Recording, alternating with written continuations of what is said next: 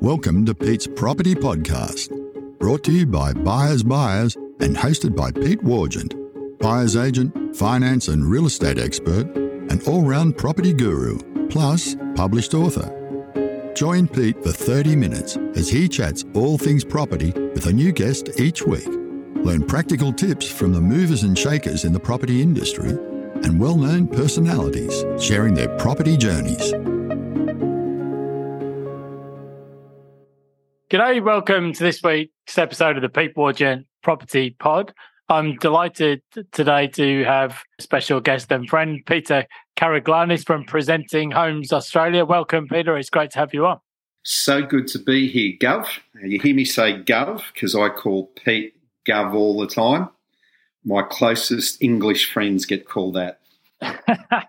yes, I'll have to try and think of a uh, Greek Australian equivalent. Um, although I think you've got a bit of a mixed background.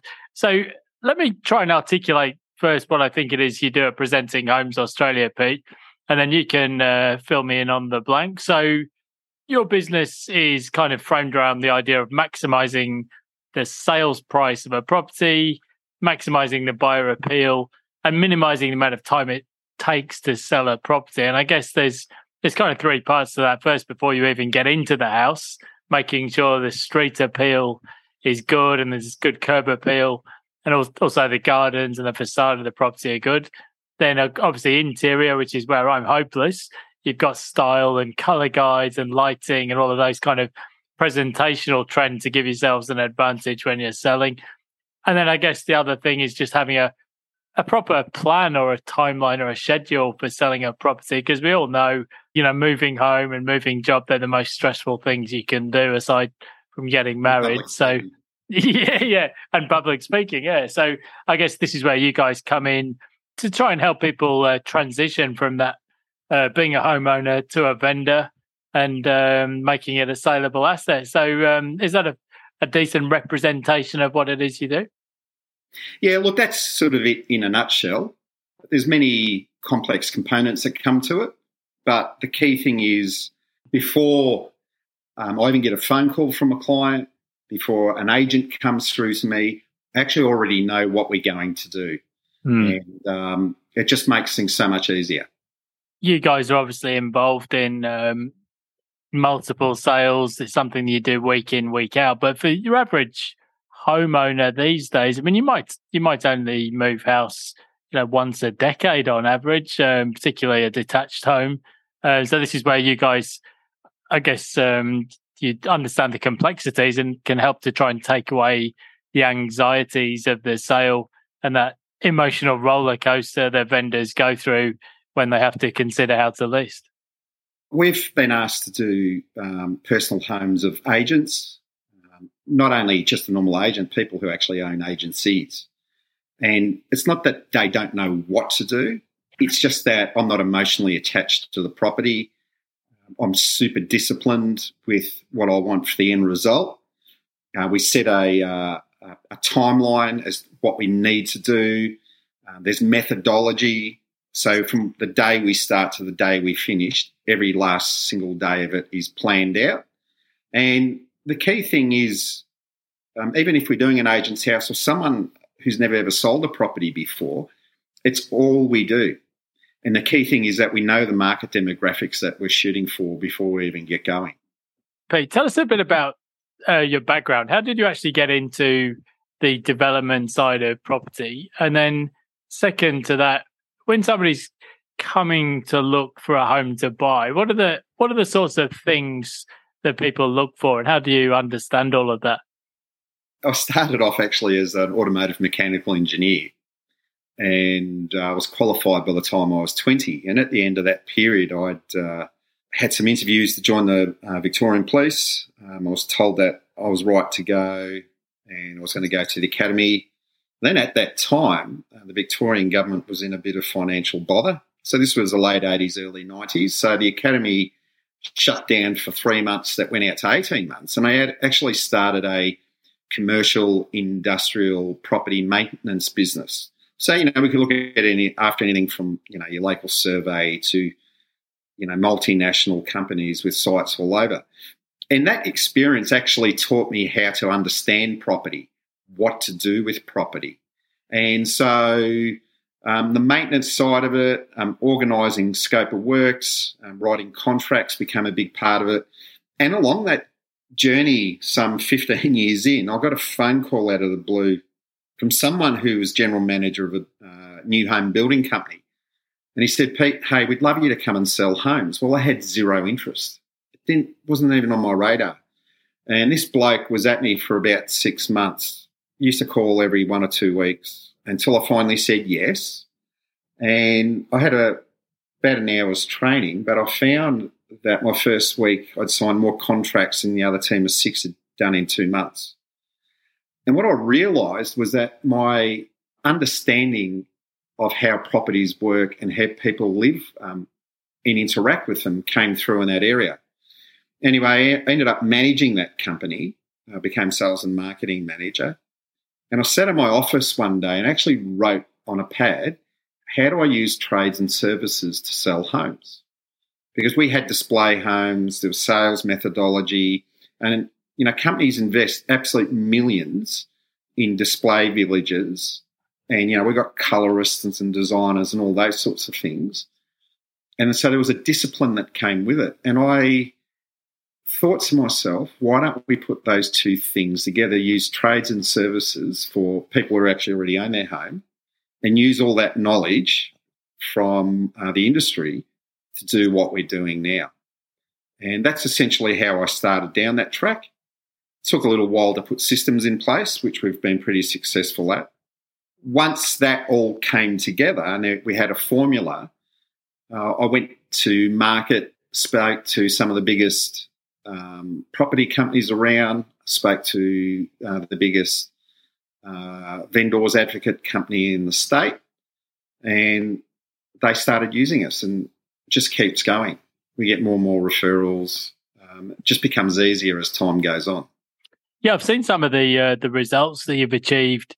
Sometimes uh, they pop up in Domain and Sydney Morning Herald and The Age and so on. So, if somebody wants to achieve those kind of results as a vendor, what what sort of things should they consider when styling a home for sale? And what kind of tips do you have for somebody who's presenting a home for sale for the first time? I mean, presumably you need to think about who the target buyer is, whether that's a first home buyer or an upgrader and so on. And how much time should you put into it? The preparation part from the day I get there to the time you get full quotes is probably about 10 days. So we get a phone call. We do a thing called a pre sale property audit. And what that means, we come to your place, it's free of charge.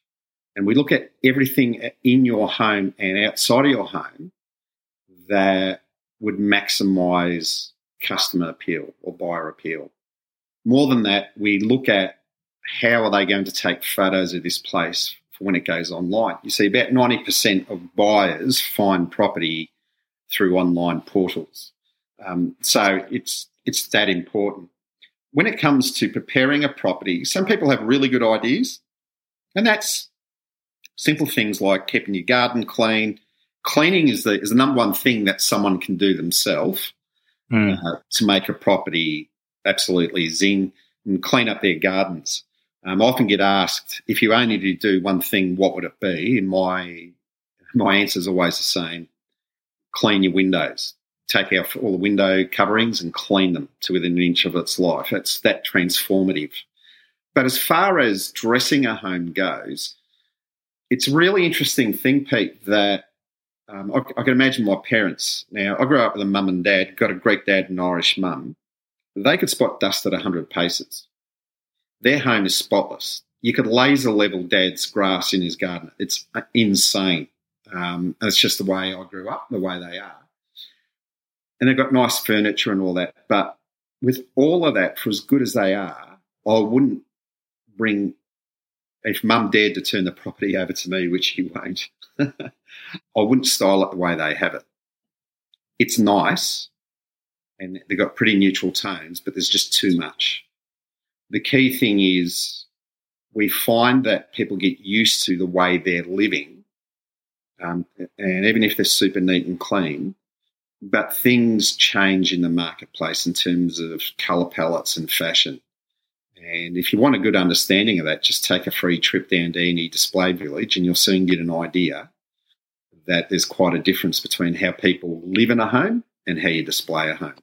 Yeah, so I guess yeah, they often talk on some of those renovation shows about providing something that's got broad appeal. I'm just thinking back to the first time I bought a um, bought a car. Obviously, this was a long time ago, and it was a second hand car. And I remember my mum saying to me, instead of just looking at the car, you take a look and see whether the owners are mowing their front lawn or you know that kind of thing uh, as a kind of a um, an indicator of whether they would also be the right sort of person who would look after a car because i i guess it's um, human nature right you know if you see an error in a um, in a written document you start to think well there's probably going to be more errors further down and it's the same reason that you know people would uh, you know, if you're turning up for a job interview, you want to have clean fingernails. You know what I mean? Sort of first impressions can make a big difference. So when um, obviously, you know, we've seen in the newspapers some of the results, the difference in the results that people can get from a well-styled or very carefully presented property, and I've even seen it. Um, I think we were talking when we had coffee the other day, in a, just a, an identical uh, pair of units side by side. One that was styled for sale and one that wasn't. No, nothing else that was different between them. And there was a 10% difference in the price. How much should people consider setting aside on spending to prepare a home for sale? Because I guess if you're going to sell a property, most people don't want to spend too much. But how do you think about that in terms of a budget? If the property's in pretty good nick, I would expect to spend between between three and five percent of the expected sales amount. It's very, very rare that that I could probably think of a handful of times in all the years where I've actually said to the people, "Look, I, I can't do anything. It's that good." And I'm not going to do work just to earn money because you know you've got to be scrupulous. So I think that you know what you're prepared to leave on the table in terms of, of money says a lot about your character. Um, but if the place needs a bit of work, and not a lot's been done, or it's a huge home and there's got to be a lot of change. Anywhere from say six to ten percent um, of expected sales price. We just finished one where it was three and a half months of work, uh, massive two thousand square meter block. Not a lot of work had been done in the gardens and surrounds for over sixteen years. They were an elderly couple. It was a deceased estate, and inside, um, it just needed so much. There was so much involved so we did all the work, uh, went to market. They got 155,000 over their best estimate result. So it was at an auction. Interestingly enough, had we not done any work, they say that there was about 110 grand worth of work on this place. The agents told me that there probably would have been between 350 and 400,000 dollar difference mm. had we not done any work at all. Wow. So, yeah, I wasn't aware of that uh, differential. It's that big. And so the key thing with investing in, and I use that term investing in a property, unlike buying a car where you're buying a depreciable asset um, or anything else, when you spend money on a home, you know, you're only looking uh, at that outgoing maximum being out for 90 days. So by the time you start the work, get it done, then you go through your marketing campaign, your money comes back pretty quickly. Most people, think, uh, in terms of when they go to spend money, they think of it like buying something, say like a car or something else that you don't get anything back on. So mm. it's, it's really, really important. Do you want to save on buyer's agent fees? You could save thousands with Buyers Buyers. As Australia's most extensive network of buyer's agents, we can lock in highly competitive prices. Plus, our national network of buyer's agents are some of the best in the business. So get the buyer's buyer's advantage and talk to us today. Call 1 800 975 051 or visit buyersbuyers.com.au. Yeah, we've all heard those uh, sort of sayings about people can make a decision on whether or not they like somebody or a house to buy or whatever it may be in a very short space of time based upon first impressions. So, give us an idea of some of the attention to detail that's involved in presenting a home for sale.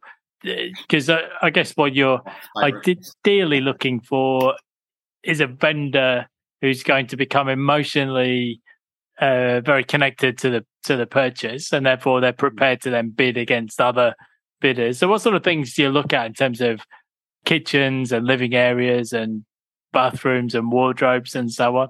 Okay, so this is a really good question. I'm going to answer that in several parts. So, when we first get the call to come out and do a pre sale property audit, um, let's say it was your um, house, Pete, and um, I know that you, you know, live in Double Bay out on the point there amongst the uh, uh, the toffs.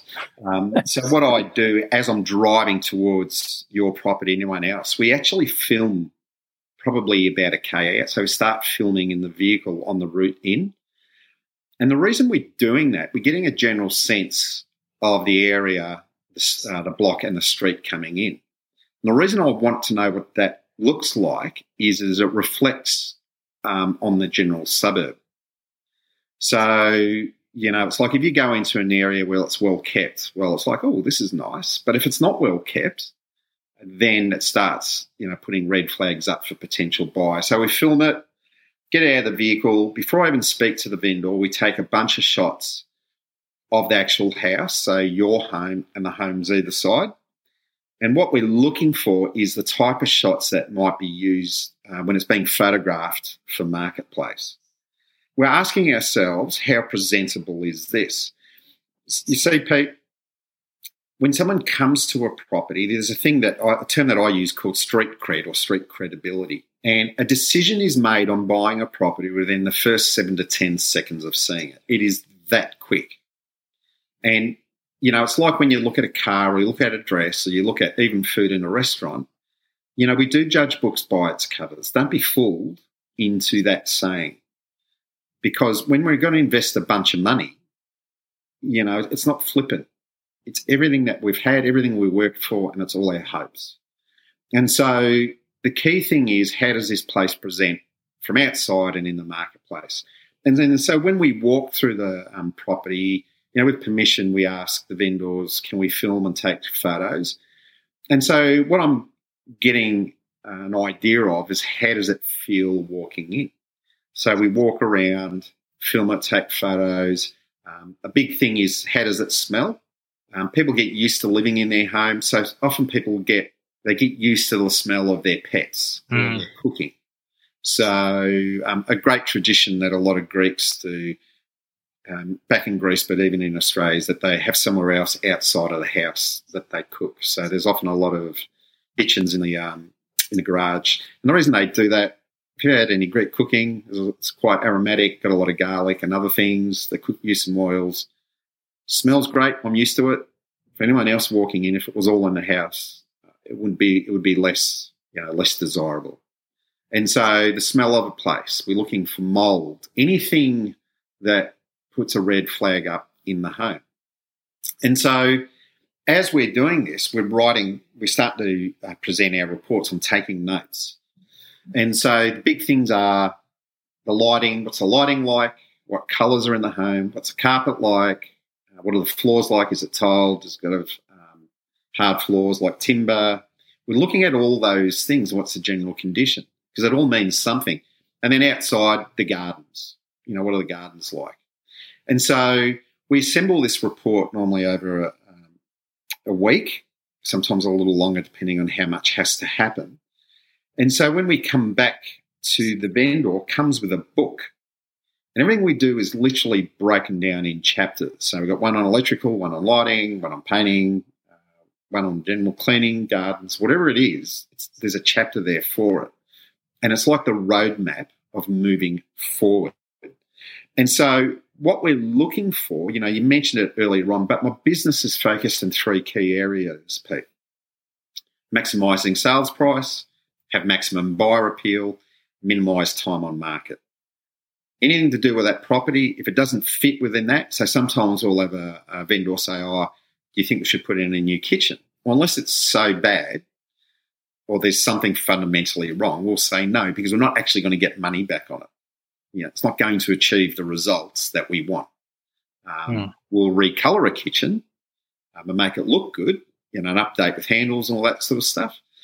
But fundamentally, we'll say no to some things because they're going to spend money they're not going to get back. And the other key thing, we always think of who our buyers are. So, how men and women relate to properties are totally, totally different. So, I tend to find blokes go, oh man, it's got a garage, it's got a shed, it's got a backyard. Uh, you know, we can mow this, we can play a bit of cricket there, and, and, and we can park the vehicle or the trailer here. So, it's quite utilitarian. Um, or if there's an office, you beauty, we've got a home office.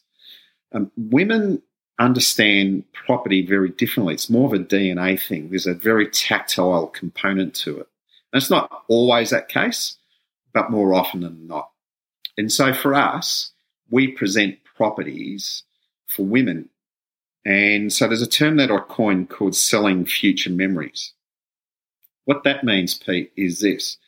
My wife is exactly like this. You know, when we've you know, moved to new places, she'll see it and then she, will start saying, oh, look at that. We could put our, she's already seeing where the furniture's going. And then, oh, we can entertain over there. You know, we've got big family. My wife and I have had five kids. You know, big Greek Irish family. There's always a lot of people around. So they're starting to imagine living in this home. And so what happens is they're looking to the future for the things they're going to, but the brain reads it as a memory as something that's already happened in the past. And what starts, what we're looking for is an emotional connection to the property. And so all the colors and everything that we do must be focused on having people feel that for themselves. Yeah, because I guess the uh, yes, I guess that's the key point, isn't it? You want people to be able to visualize themselves living there. And uh, as you said, not not every single person will be the same, but often when you've got a family purchase, often it's um, not always, of course, but often the wife who, particularly in a family with children, um, they may be visualizing whether they can see the, the kids playing in the garden from the kitchen living area, whether they can live there. You know, one of the things that um, we often see at open homes, especially when you're buying a unit, is that uh, the the uh, the agent uh, will pull together a couple of books. You know, just strew a couple of books around. Usually, it's um, Jamie Oliver and maybe a book on philosophy or something. But uh, aside from um, things like bookshelves, what are some of the small finishing touches that you guys would do that uh, most of us wouldn't normally think of even doing? Oh, that's an awesome question. So, um, almost exclusively with every property we do, we we do this, especially if you've got eight foot ceilings. Now, one of the great challenges with eight foot ceilings is it feels quite low. Um, now, I'm not a tall guy, uh, but my brother in law's six foot seven. So he, uh, he has this ability to bump into everything. Um, so, you know, the old traditional batten light that people have, um, people have pendants and batten lights. All it does is illustrate how low the ceiling is. So we strip it all out. Um, we put in down lights throughout the home. And then we have a few what we call hero elements. So we might have a few pendants or sconces in place that just give it some panache. Um, and it's just about making it beautiful. And lighting, there's three different types of lighting. So there's natural lighting, that's you know through your windows. Um, so we tend to strip off all curtains and, and all of that. And then you got uh, utilitarian lighting, so or work lighting. So that might be a downlight um, over a sink or a workbench. Um, and then you got uh, lighting that's like display lighting. And so that could be sconces, pendant lighting. It's just to make it beautiful.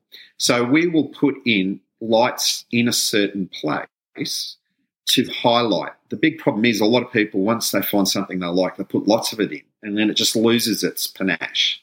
Other little things like in all the bedrooms, you know, like your little double adapter power points you have on the wall, we use ones that have USB and USC ports in them. And so if you've ever plugged your phone in um, or a laptop or anything, um, it's those little um, those little ports um, at the at the end of your plug. And so we put them in all the bedrooms because what it means is that when they go in, you don't have to have power boards anymore. And so, you know, on your side tables, you don't have power boards and all those other things. It's very neat and clean. We'll often we'll put sconces or pendants, so particularly in a master bedroom, either side of the bed, and it would hang over just where you have your side tables. Because now it means that you're moving out lamps. And so what we're looking for is that we imagine how people use homes every single day. And then we go, okay, if they're going to use the home that way, let's put um, a wall plug in with a USB port or USB port. We'll put some in the lounge. Uh, we put one in the ensuite, uh, in the kitchen, in the bedrooms. And so now the house starts to fit around who the people are. Where there's been flooring, you know, we'll pull out carpets and we'll put in hybrid flooring. And the reason we do that, it looks good. If you've got pets, you know, occasionally pets piddle, so we want it to look good, but to be able to maintain its luster. Um, we reserve carpets generally for the bedrooms, and I tend to go for plush pile carpets. And the reason I do that is they look good, it feels nice to walk on, but what it does is it soaks up sound Pete. So if we're doing a lot of inner city properties, there's a lot of exterior noise. And so when people walk in, they become aware of the silence.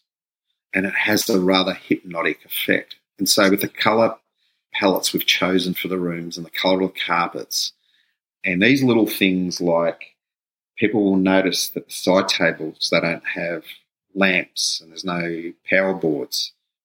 It just feels crisp and clean. They're just little things, changing doorknobs, updating. It's just a lot of the big changes we make are actually just lots of little things. And when people walk in, they can't always put their finger on what they're thinking and feeling, but they just go, man, that looks amazing. And it looks great in photos. I think all of us tend to look at our own home through our own eyes because we've been there so long, it becomes kind of normal mm. to us. But then uh, the value of getting in guys like you, uh, yourself and your team is having an external perspective. Because if your goal is to actually maximize the sale price, maximize the appeal to the buyers out there in the market, and also sell as quickly as possible, you're not mm. really styling for yourself anymore. You're you're needing to think about those things as you mentioned, street appeal, uh, the garden, but also all of those little interior details that you know you, you're not you're no longer styling for yourself and your own usage. You're actually, I guess, building a plan uh, or a strategic plan to try and get the property uh, sold to somebody else. Um, so you know, I guess that's the the trap to avoid is that I guess when you're looking at something you're so familiar with, you might not see some of the the details um, which have, have become normal to you. Yeah, we've had on numerous occasions uh, vendors say to us, oh, but everyone lives this way or everyone likes this style. Um, and the truth is, not everyone does. And the thing is, some people's styles are so niche. Now, it can actually look really, really good. So we've had properties that you go, oh my goodness, it's, it's amazing. But you'd be lucky to have one in a thousand people that would want it styled that way. Or typically, what happens is they get one or two things that are really nice, and then the theme continues, and then the house gets absolutely full of whatever these things are, um, and then it loses its its panache. And so the key thing, I, often follow people in when there's open. So I go, I go ninja, and I just follow around and listen to what they say. Um, and what I'm looking for, it's not.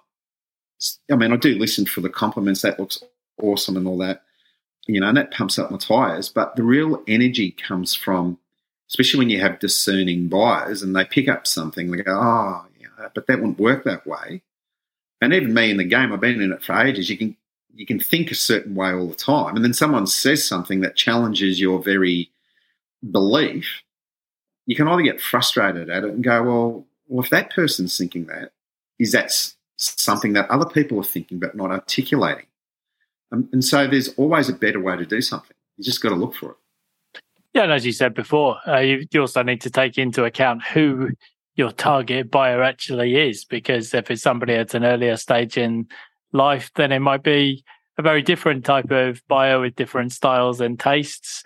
And you already touched on some of the things that we uh, can normalize. For example, pet owners don't necessarily um, become attuned to smells of pets, whereas another buyer might. There's so many things like that which we often, I guess, don't even think of when we're looking to sell. Peter, thanks so much for joining us. If um, we're going to get you on again to talk about um, some tips for uh, landlords and rental properties, um, but in the meantime, mm-hmm. where can people go to find out more about Presenting Homes Australia? Okay, so we've got two websites. One I'll give you at the moment because we're having another one renewed. It's www.rentsellbuymove.com.au. So that's rent sell rentsellbuymove.com.au. You can get me on 03 9060 9222. That's 03 9060 9222 or peter at rentsellbuymove.com.au. Peter, thanks so much for joining and uh, look forward to chatting with you again when we'll talk about uh, tips for landlords. Look forward for it, mate. Cheers. Thanks for listening to Pete's Property Podcast, powered by Buyers Buyers. Don't forget to subscribe and join us next time as Pete chats all things property with a new guest. And just a reminder that the information provided in this podcast is general advice only and doesn't take into account your personal financial situation or needs. You should always consult a licensed professional to discuss your individual personal circumstances.